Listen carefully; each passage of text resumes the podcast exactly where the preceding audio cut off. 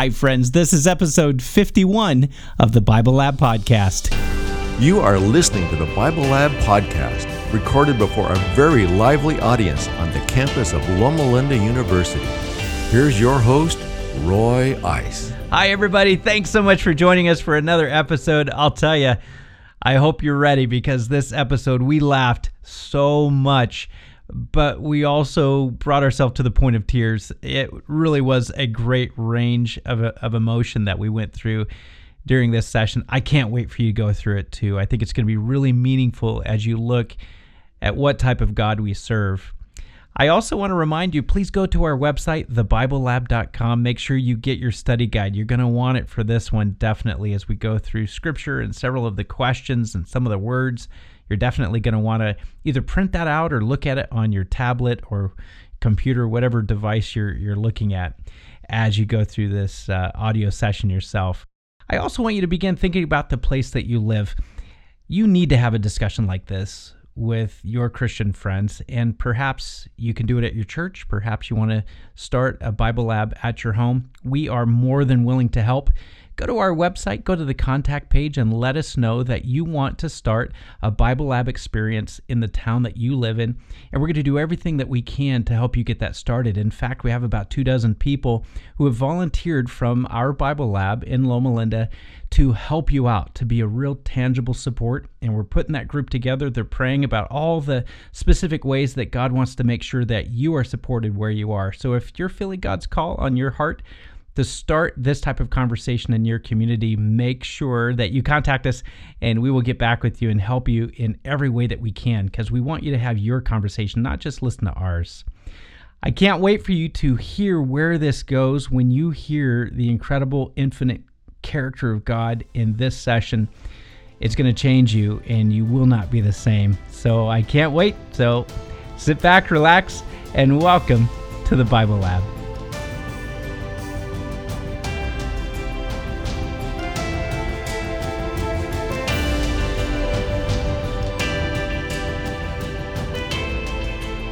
Are you guys ready?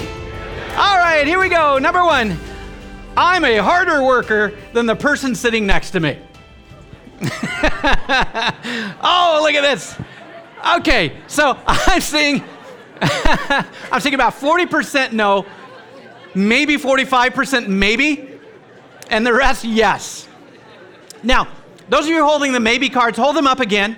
Hold up the maybe cards. Those of you holding maybe. Now, I want the people who are sitting next to a person who's holding up a maybe to understand this person is saying, Yes, I actually work harder than you. I just really don't have the courage to get in a fight with you right now. We got to do lunch afterwards. I really want just let's talk about something else. But please understand, they, they really do work harder than you in their own mind. All right, number two. If you don't work, you don't eat. Ah, look at this. Yes, this is what I expected. About 75% of you are saying yes.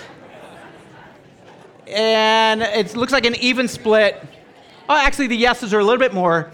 Looks like about 15% yes and about 10% maybes. That's what I expected here. Why? Because this is a community built on personal success, isn't it? We are successful people. Some of you are not satisfied with just one doctorate. Some of you have multiple letters after your name. I have no idea what it is.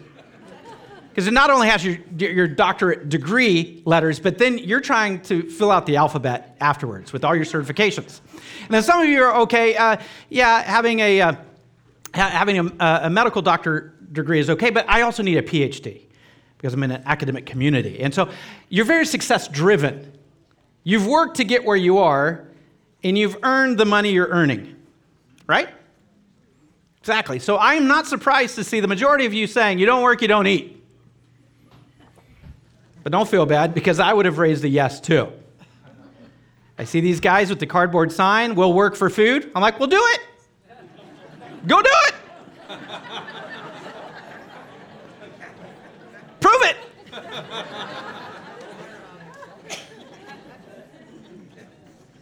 See those guys? I say, I absolutely agree.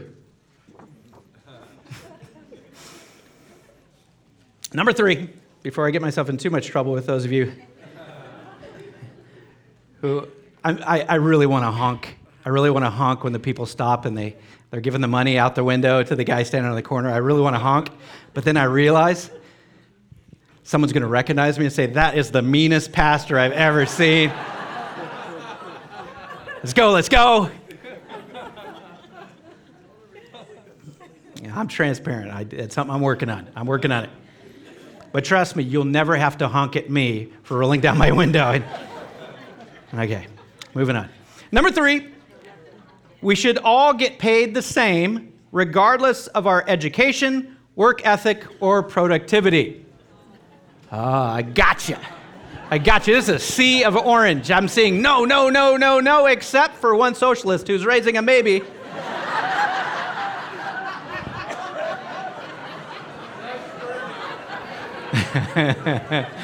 ah, I'm kidding. I'm kidding. I'm kidding. You're not a socialist. You just didn't understand the statement. Number four.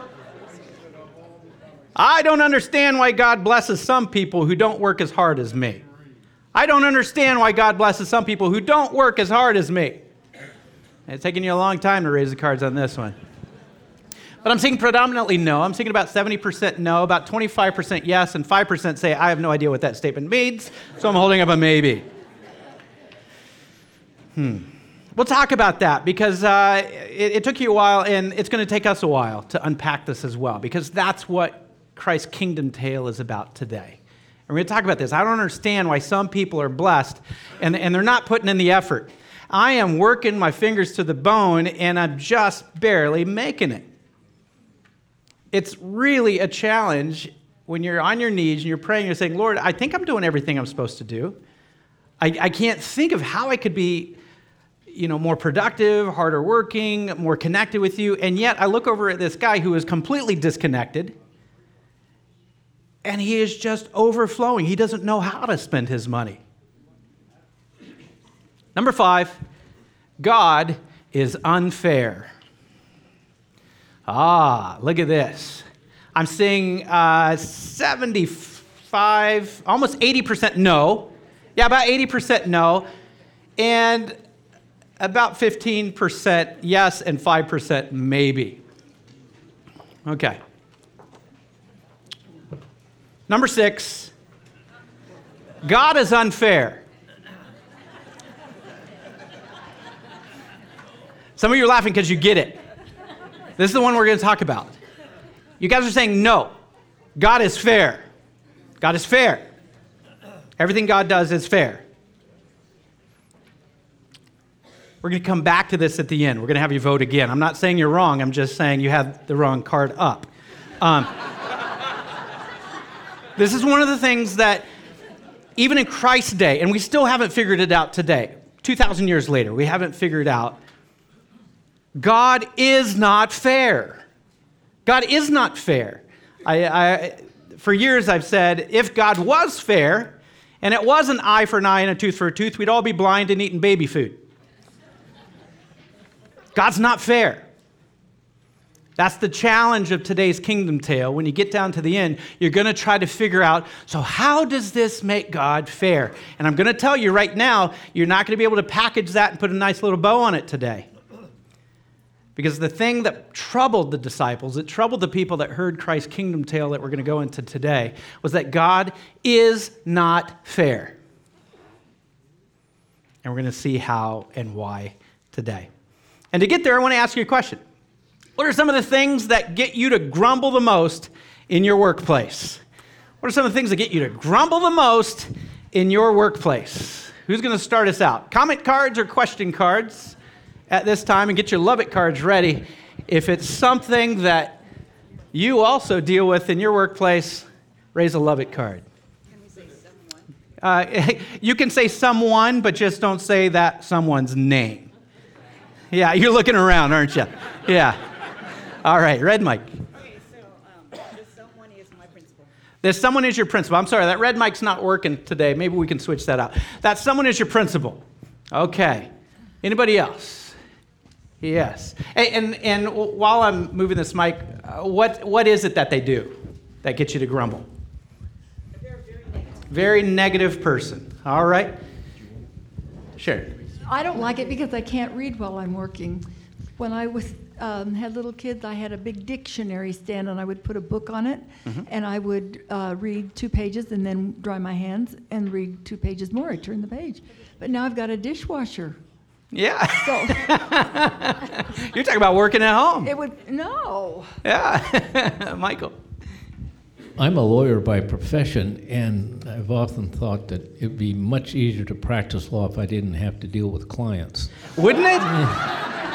Wouldn't it? And I, I've heard, I represent a lot of physicians, and I've heard them say the practice of medicine would be a lot easier if we didn't have to deal with patients. Yeah, and that and I've heard also that that's why they call them patients. Because that's what you're working on. Exactly. Uh, people that dump on you. People that dump on you. Uh, like verbally dump, like all their trouble, or, or what do you mean? Uh, dump all the uh, things that they don't like to do. They dump it on somebody else. Oh, all the tasks that they don't like to do, they, they call it delegation. but we call it dump, don't we? Sandy. Um, I would say, as a, a retired professor, it would be um, entitled students who feel like a B is an F.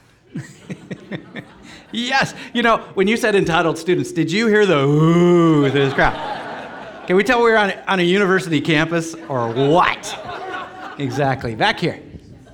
My workplace is my home. So what makes me grumble is when the weight of the work is not spread evenly and ah. maybe a teenage boy who shall be Unnamed. unnamed Yes. doesn't feel like doing any chores. You know, that That makes me you grumble. Really grumble. Yes. I, I can understand that. AJ. Everyone who is less productive than me, and everyone who's more productive than me.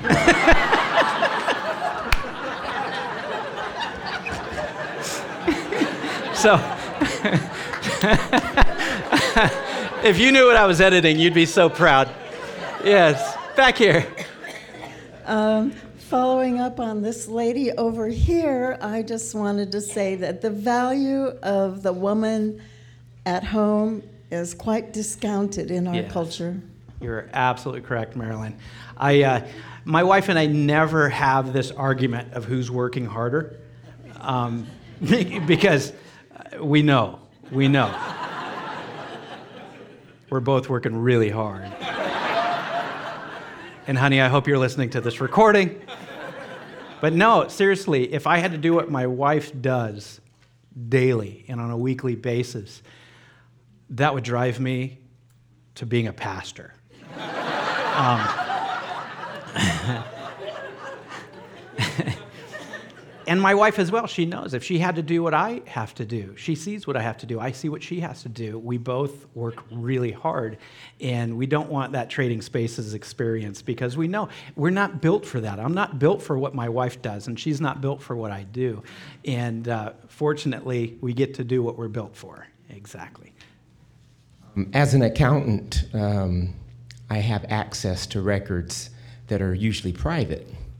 And in doing audits and work, from very early on after graduating from school, what always bothered me was looking at payroll and seeing task and the accomplishment of task being done by different individuals in an equal manner, but serious pay differences Yeah. Yeah. very serious pay differences. You got another groan for here. the I don't know exact if, same if- work. I don't know if people are relating here, but And it seems like that bothered me deeply. yeah. So in industry, I worked for 10 years, and then I came to work for the church. Can we just stop right there? actually, actually, because the church has a standardized system Yes. that for job title, this is the pay, Mm-hmm. no matter male, female, or you know what you do. Mm-hmm. It was actually much more equitable Yes. in pay than industry is. Yes. The difference in the church, though, was they didn't make sure that all performed at the same level. Yeah. Whereas in industry, they're looking to see if you perform at the same level. Exactly. But the payroll in the church was very equitable, even from pastors on, you know, no matter what your role, the difference between the general conference president and a pastor is not that dramatically different Yeah. compared to what you look at the, the, the, the chairman of IBM Yeah. versus a line worker. Yeah. The, the church is very equitable. So that I appreciated about working in the church. Yeah, exactly. I, I have from time to time, um, you know, we have openings at this church. We have 16 pastors at, at this church. And from time to time, I have pastors that say, hey, will you get my name on the list? And what I want to say is, will you do what we had to do to get here, to get on the list? Uh, I can put you on the list, but you're never going to make it through unless you've done what we've all had to do to get here. Because in order to get here, we had to work. We had to be productive in other areas. And the church here is saying, can you scale it up? And so you're, you're right. There's individuals in 75 member churches who are getting paid exactly the same as me in a 6,500 member church. Um, and that to many uh, really be- begins a rub. So you can't look at the finances. To me, my greatest reward is this I get to do this. My, my colleagues don't get to do this. Yeah. My colleagues dream of this, and I say, put in the work, and God will bless, and God will, God will grow uh, where you live. Exactly. Richard, red mic. In my work in, in the distribution of the veggie products, I deal with about 400 to 500 clients. And I try to treat them all as number one, but all of them think that they're number one. They don't care about the rest of my schedule. Yeah. And so, you know, with things happening on the road like breakdowns, mechanical, weather issues of getting sent to places I've never been to that take longer, like going through downtown Chinatown with a big semi truck and so on. Uh, it gets crazy, you know, but one of the biggest problems is if people don't return my phone calls when I really need it, Yeah. it's a big problem. Yeah. Exactly. All right, two more comments. One here, back here. I'm sorry, start one more time.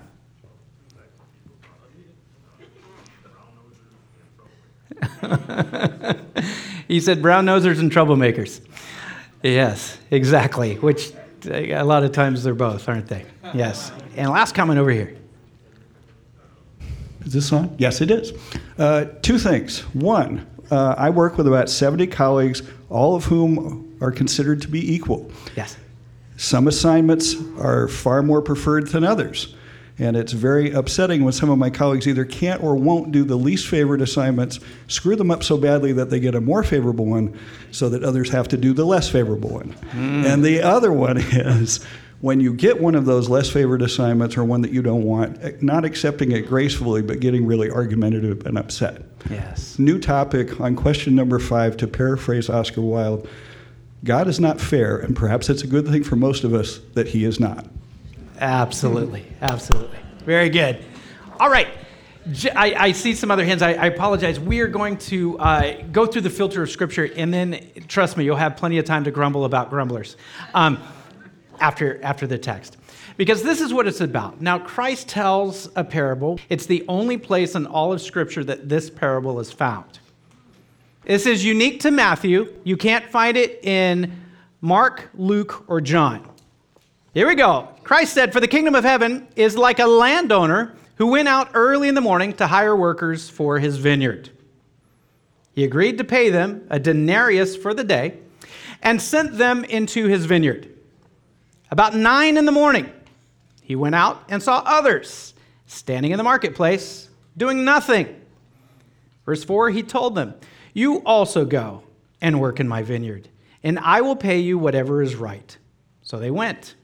He went out again about noon and about three in the afternoon and did the same thing. About five in the afternoon, he went out and found still others standing around. He asked them, Why have you been standing here all day long doing nothing? Because no one has hired us, they answered. He said to them, You also go and work in my vineyard. When evening came, the owner of the vineyard said to his foreman, call the workers and pay them their wages, beginning with the last ones hired and going on to the first. The workers who were hired about five in the afternoon came and each received a denarius. So, when those came who were hired first, they expected to receive more. But each one of them also received a denarius. When they received it, they began to grumble against the landowner. Verse 12 These who were hired last worked only one hour, they said, and you have made them equal to us who have borne the burden of the work and the heat of the day.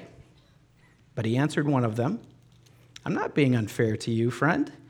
Didn't you agree to work for a denarius? Take your pay and go.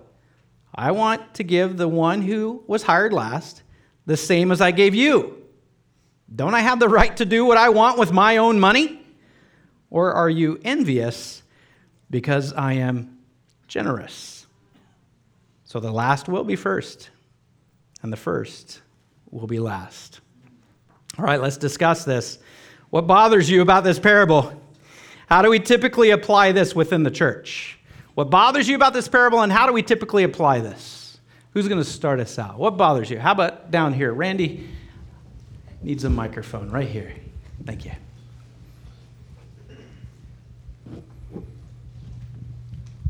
It's very prodigal son esque. Yes, in what way? It, it, it hits you in the gut because the brother who was faithful, he didn't get a feast. And the prodigal son, he squanders away the money and he comes home groveling for just a menial job. And the father throws him a feast, wraps his robe around him, and puts his ring on his finger. Yeah. What about the brother who who was faithful the whole time? Exactly. In fact, that's what the prodigal son's brother says. What about me? What about me? This isn't fair. And what does, in the prodigal son, what does the father respond to the brother? He was lost, now he's found. It's not fair. It's absolutely not fair. Back here.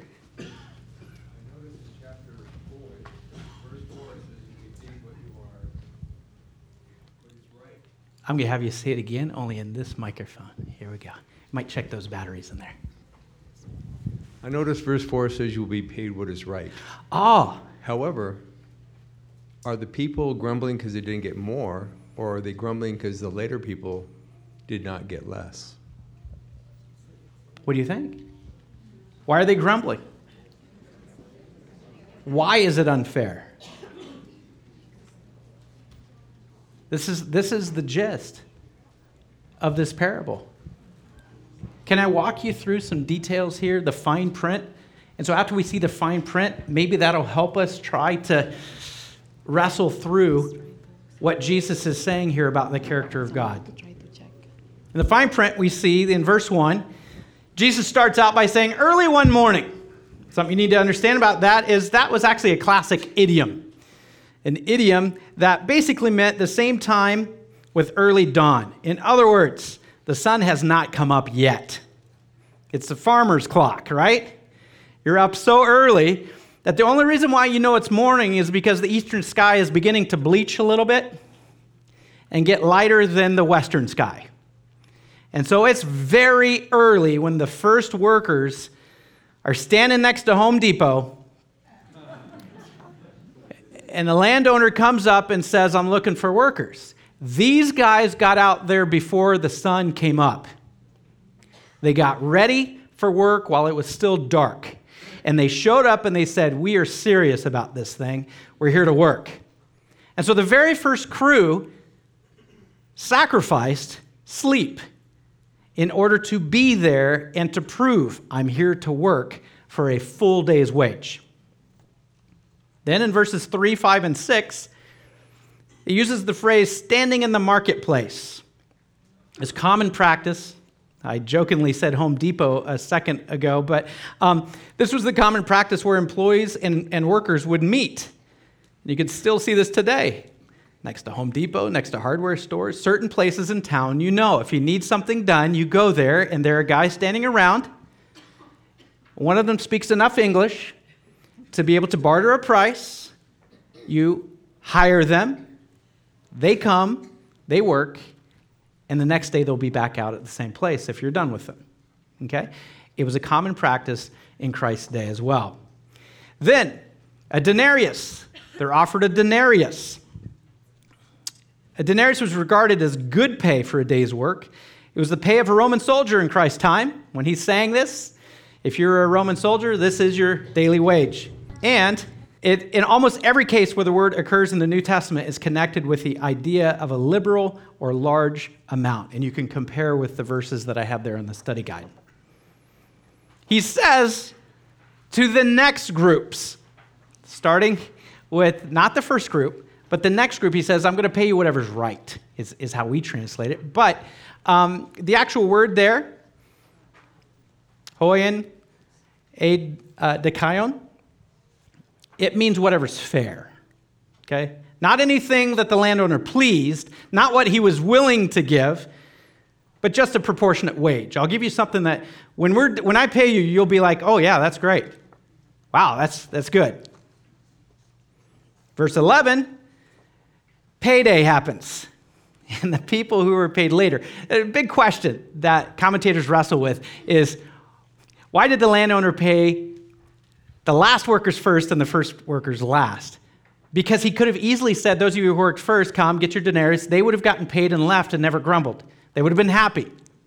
Why is it that he made a point of saying, If you came here last, you're, you're first in line? Because I want all the people behind you to see how much I'm paying you. He did it on purpose. And so, of course, the people grumbled. In Greek, the word is egogazon, which is, uh, it's onomatopoeia. You know, things crash, bang, boom, pow, all the Batman words, right? Those are onomatopoeia, where the word sounds similar to the action or the, the thing. Well, in their, in their day, they would say, ogogozone, ogogozone, ogogozone, which means grumble, grumble, grumble. Our word grumble is actually onomatopoeia because it sounds like grumble, grumble, grumble, grumble, grumble. Okay? Murmur is also another murmur, murmur, murmur. It's, it's a word that sounds like the action that you're talking about. So, ego gazone, it was the very first Lego my ego. Ego gazone. They're grumbling. So they're there grumbling. And then in verse 14, he says, Look, aren't I allowed to do whatever I want with my money. It's my money, it's not your money. If I want to be generous with these people, uh, what's it to you? So he says, I can do what I want. Ho thelo. This phrase is the entire point of Christ's parable the will of God. What does God want to do? He says, I can do whatever I want. So the ultimate question is, what does the landowner want? Because a landowner is equated with God's character. So if you know what the landowner wants, you know what God wants.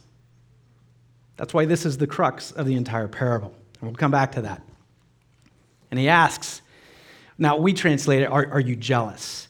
Because it's an idiomatic phrase. Is your eye evil, is what they actually said in the literal translation. Is your eye evil? They had the evil eye, they had the good eye. If you want to see the comparison of that, go back to Matthew 6 when Christ talks about the eye being the lamp of the body. If the eye is good, It'll be light. If it's bad, if you have an evil eye, it'll be darkness.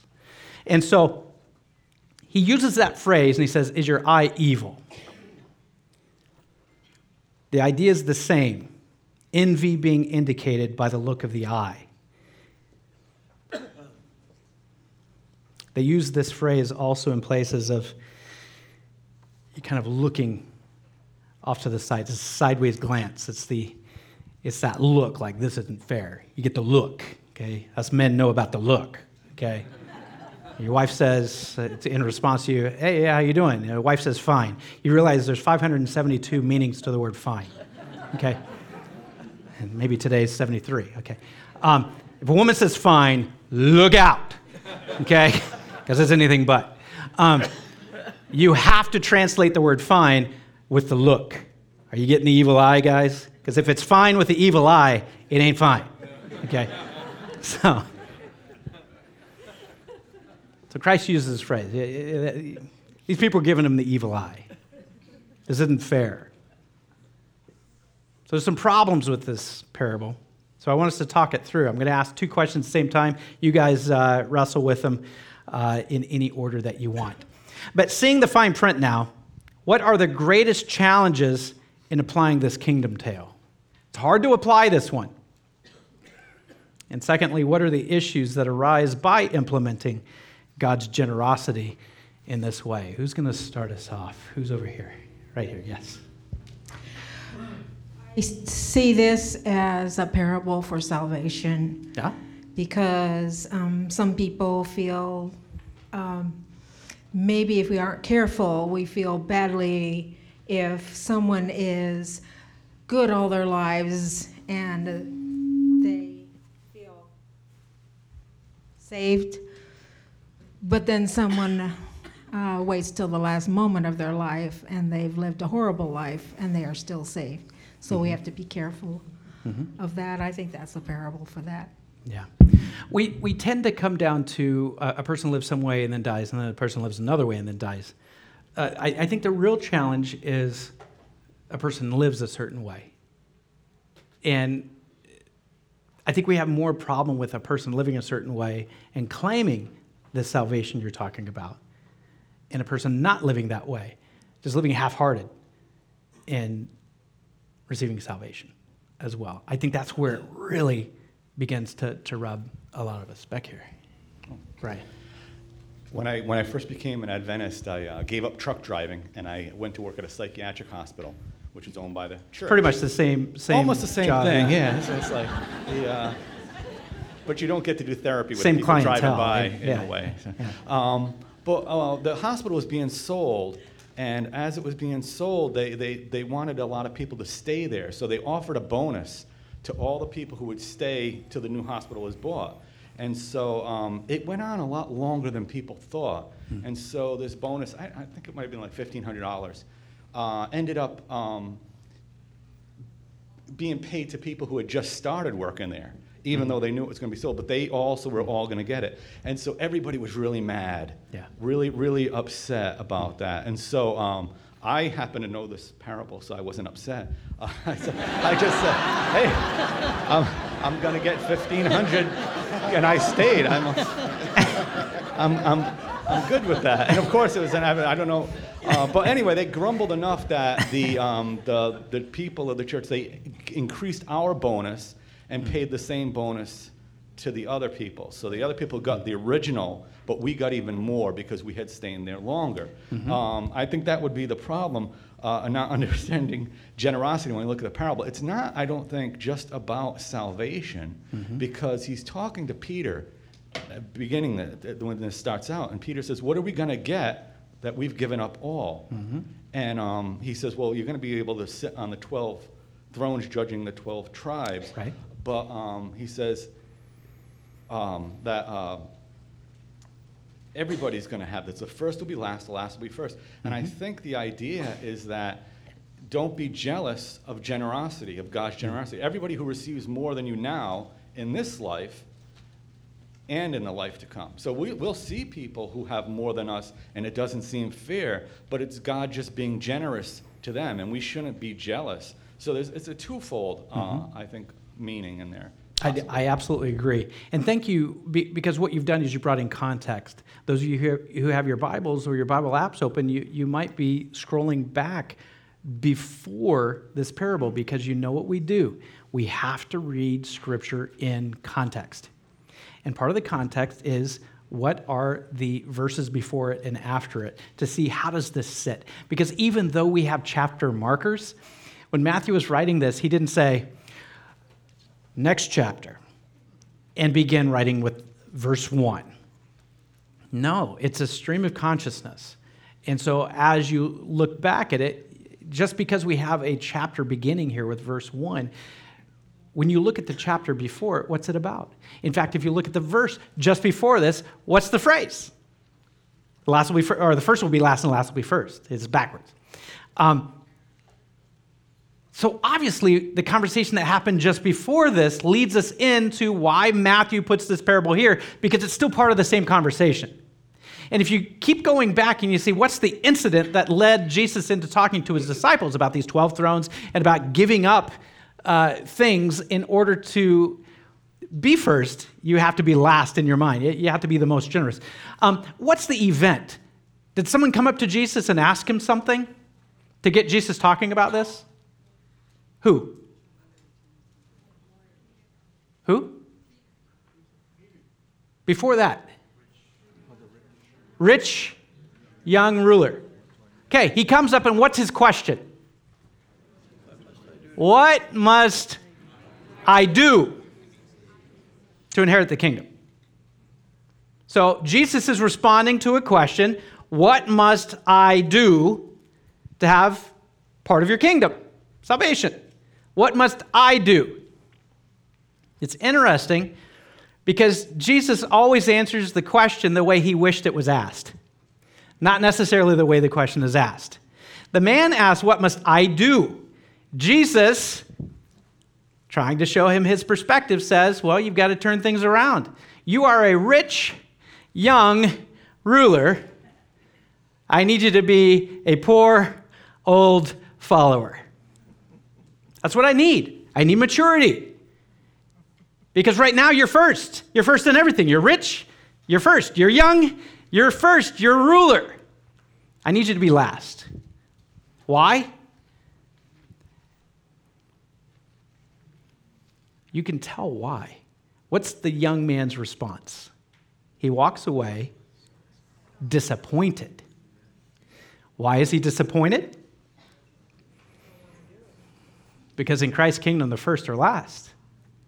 And he's worked really hard to be first. He's earned it. You don't become rich by not earning it. You don't become a ruler unless you earned it. I heard someone say, Yeah, you do, over here.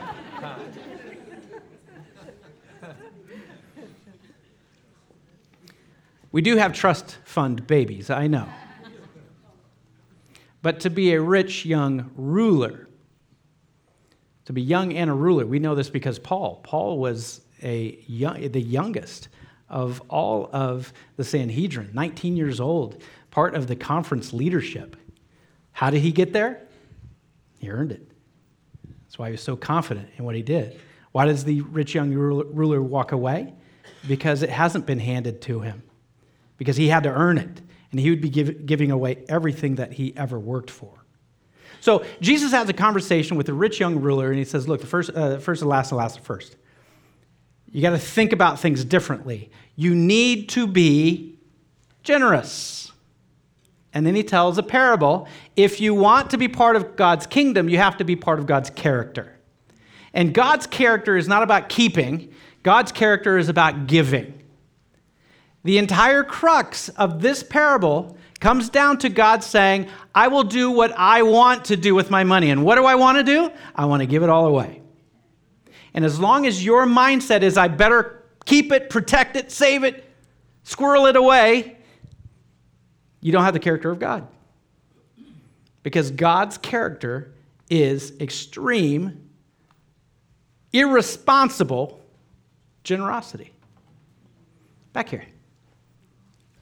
I can't agree more with what you said, Pastor. Good, And you can I- stay.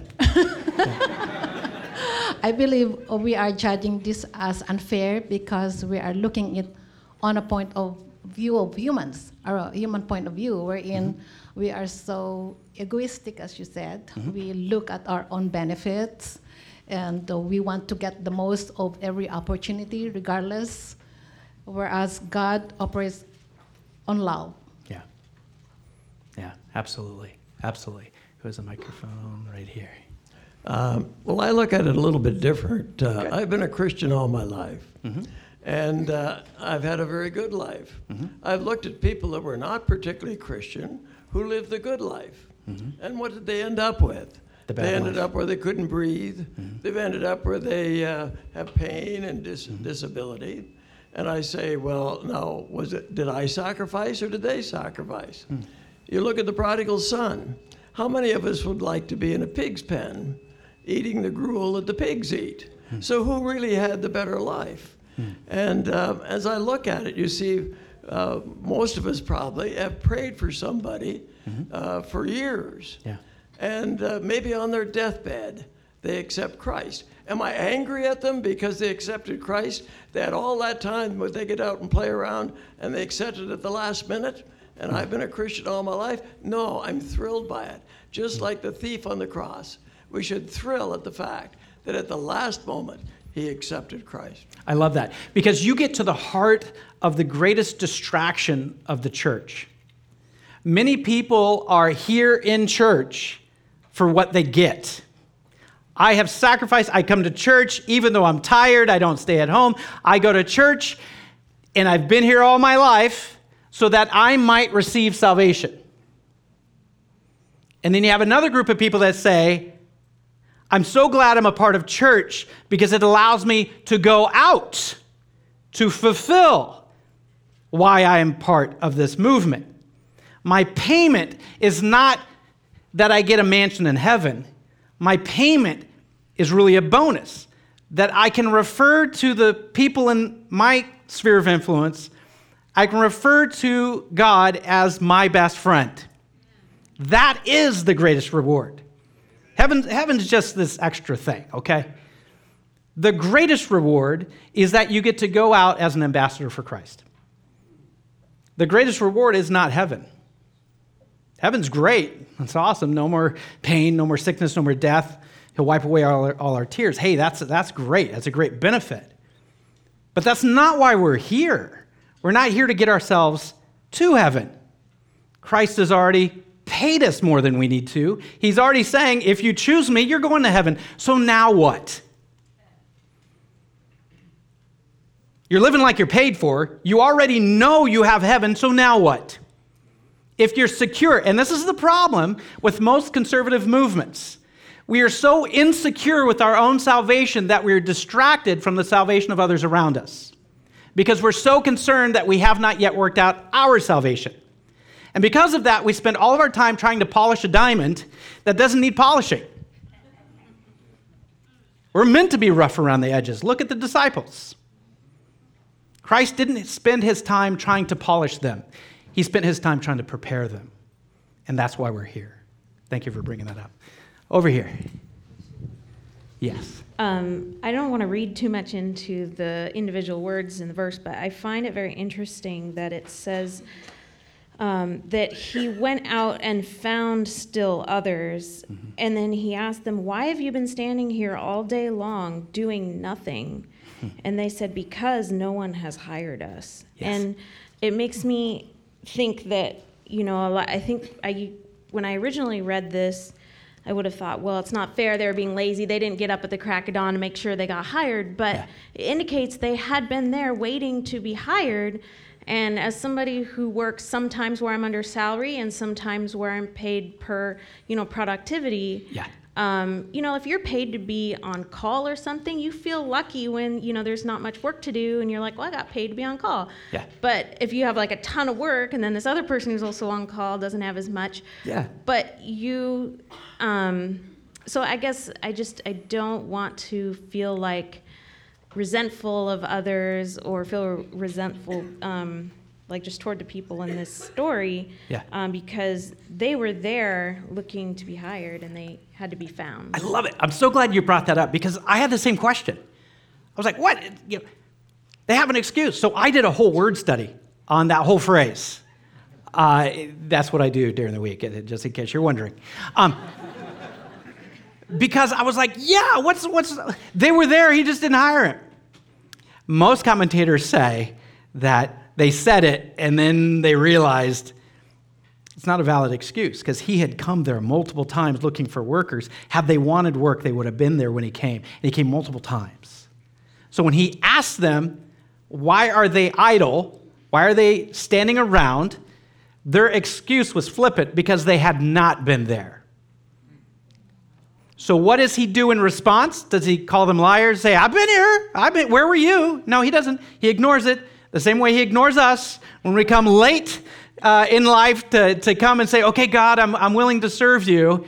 You know, I've, I've been willing all my life. He doesn't say, no, you haven't. It's too late. I've given you all these chances. You just never showed up to work. He doesn't say that. He just says, great. You're ready to work now. I'll put you to work now. There's only one hour of work, but come on.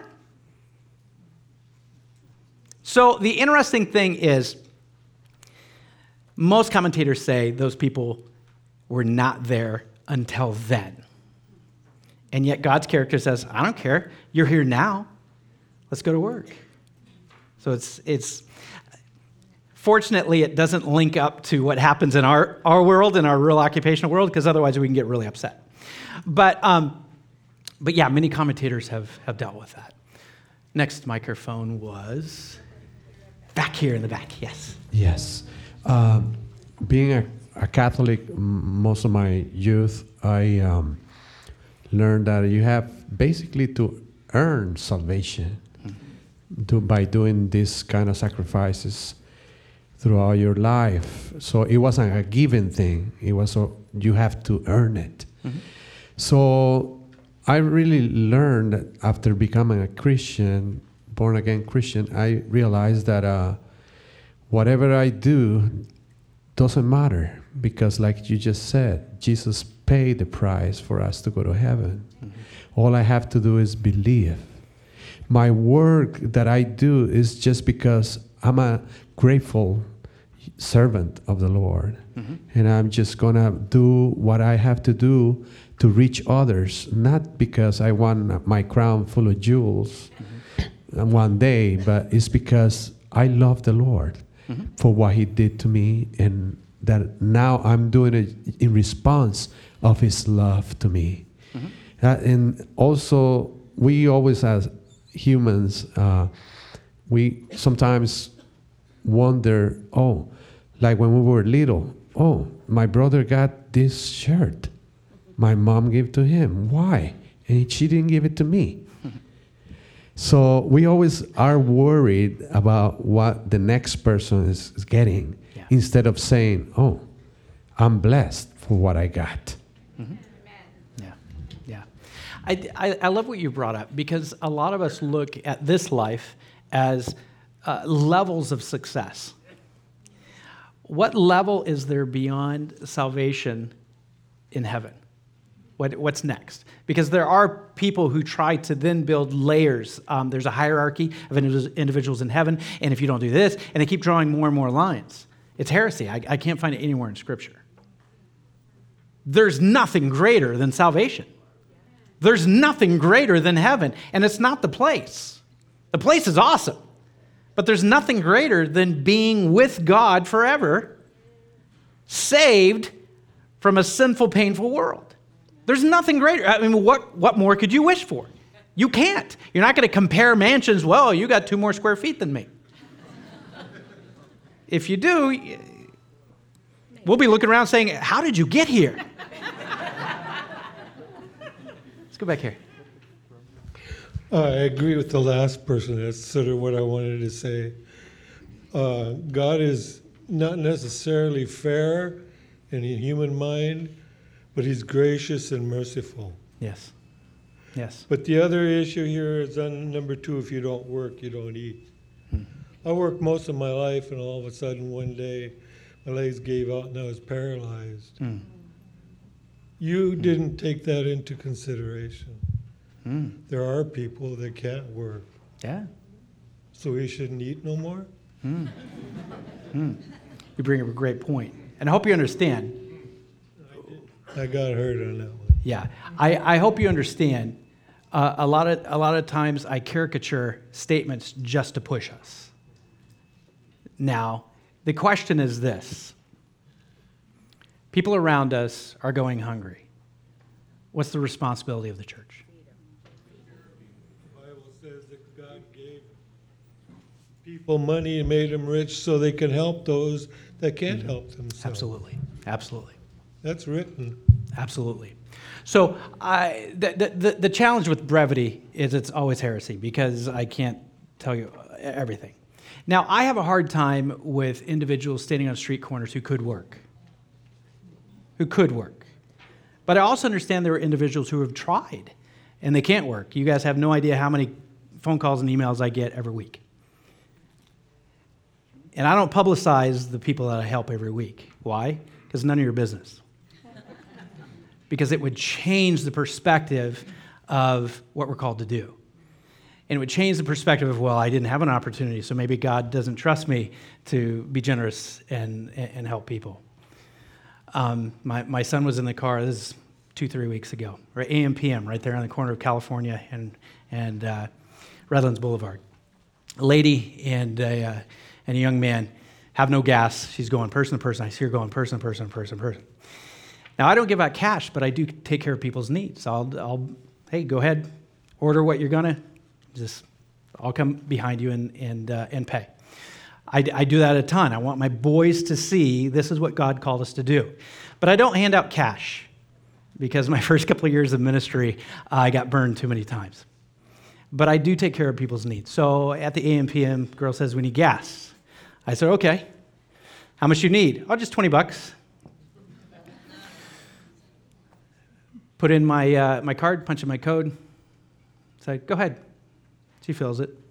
I have on my watch, it tells me how much it was $45 and something. They're still there. They're still there. I could say something about it, I could get upset, whatever. I waved and I said, Hope you get where you're going. Okay, 45 bucks. So I want to help people, and I will help people with stuff. But I think the one thing God also calls to be, be as wise as serpents. But don't forget the second part. Even, even when you're bit, still be gentle as doves. It's not life changing money. It, it, it, it didn't change my world. It didn't make me feel too good about those people. But what does it mean to have the heart of Christ? What does it mean to love people? It means you know you're going to be taken advantage of and you can't stop doing it. It means you know people are, are going to absolutely con you and you just can't stop loving. Why? Because the more you have the character of God, the more you have the heart of God, you have to act like God. And God says people that will never earn it, people that will never even say thank you, will take advantage of you. People will receive the same as those that are working hard and they don't do anything for it. The question is this Does that cause us to stop trying to enact the character of God? It can't because Christ Himself, who healed thousands of people, healed entire towns, hung on a cross and looked down, and where were all those people? Where were they? He changed the world. And the most generous act that he did was to go through the pain of the cross, to pay the price for every man, woman, and child, whether they came and showed up and gave him support or not. Why? Because Christ is unfair. His generosity is unfair, and He's going to pay us what He wants to pay us. And you know what He wants to pay us? Eternal life. And all you have to do is accept that eternal life and start living like you're paid for. And everything changes from there. Wow, I don't know if that hits you as hard as it hits me, but what a generous God who's paid for you. He's paid for me. Now we can just live like we're paid for and spend all of our energy going out and telling all of our friends, our family, our loved ones that salvation is available for them too from a loving God who is infinitely generous. Now, that was an amazing conversation that we had there, but I have to tell you, this next one got even better as we took a look at a parable that we thought we knew and we thought we understood, but once we dug into the language, the culture, the context, we realized have we ever read this before? It's the parable of the 10 bridesmaids. And I cannot wait for you to hear it. So please come back for the next episode so we can continue growing closer and understanding this infinite character of God. Thank you for listening to the Bible Lab podcast. If you're planning a trip to Southern California, make sure to reserve your VIP seats in the Bible Lab by emailing us at info at thebiblelab.com. Programs are recorded each Saturday at 10:30 a.m. We hope to see you soon. Until then, we wish you God's richest blessings as you continue to research and develop the character of God.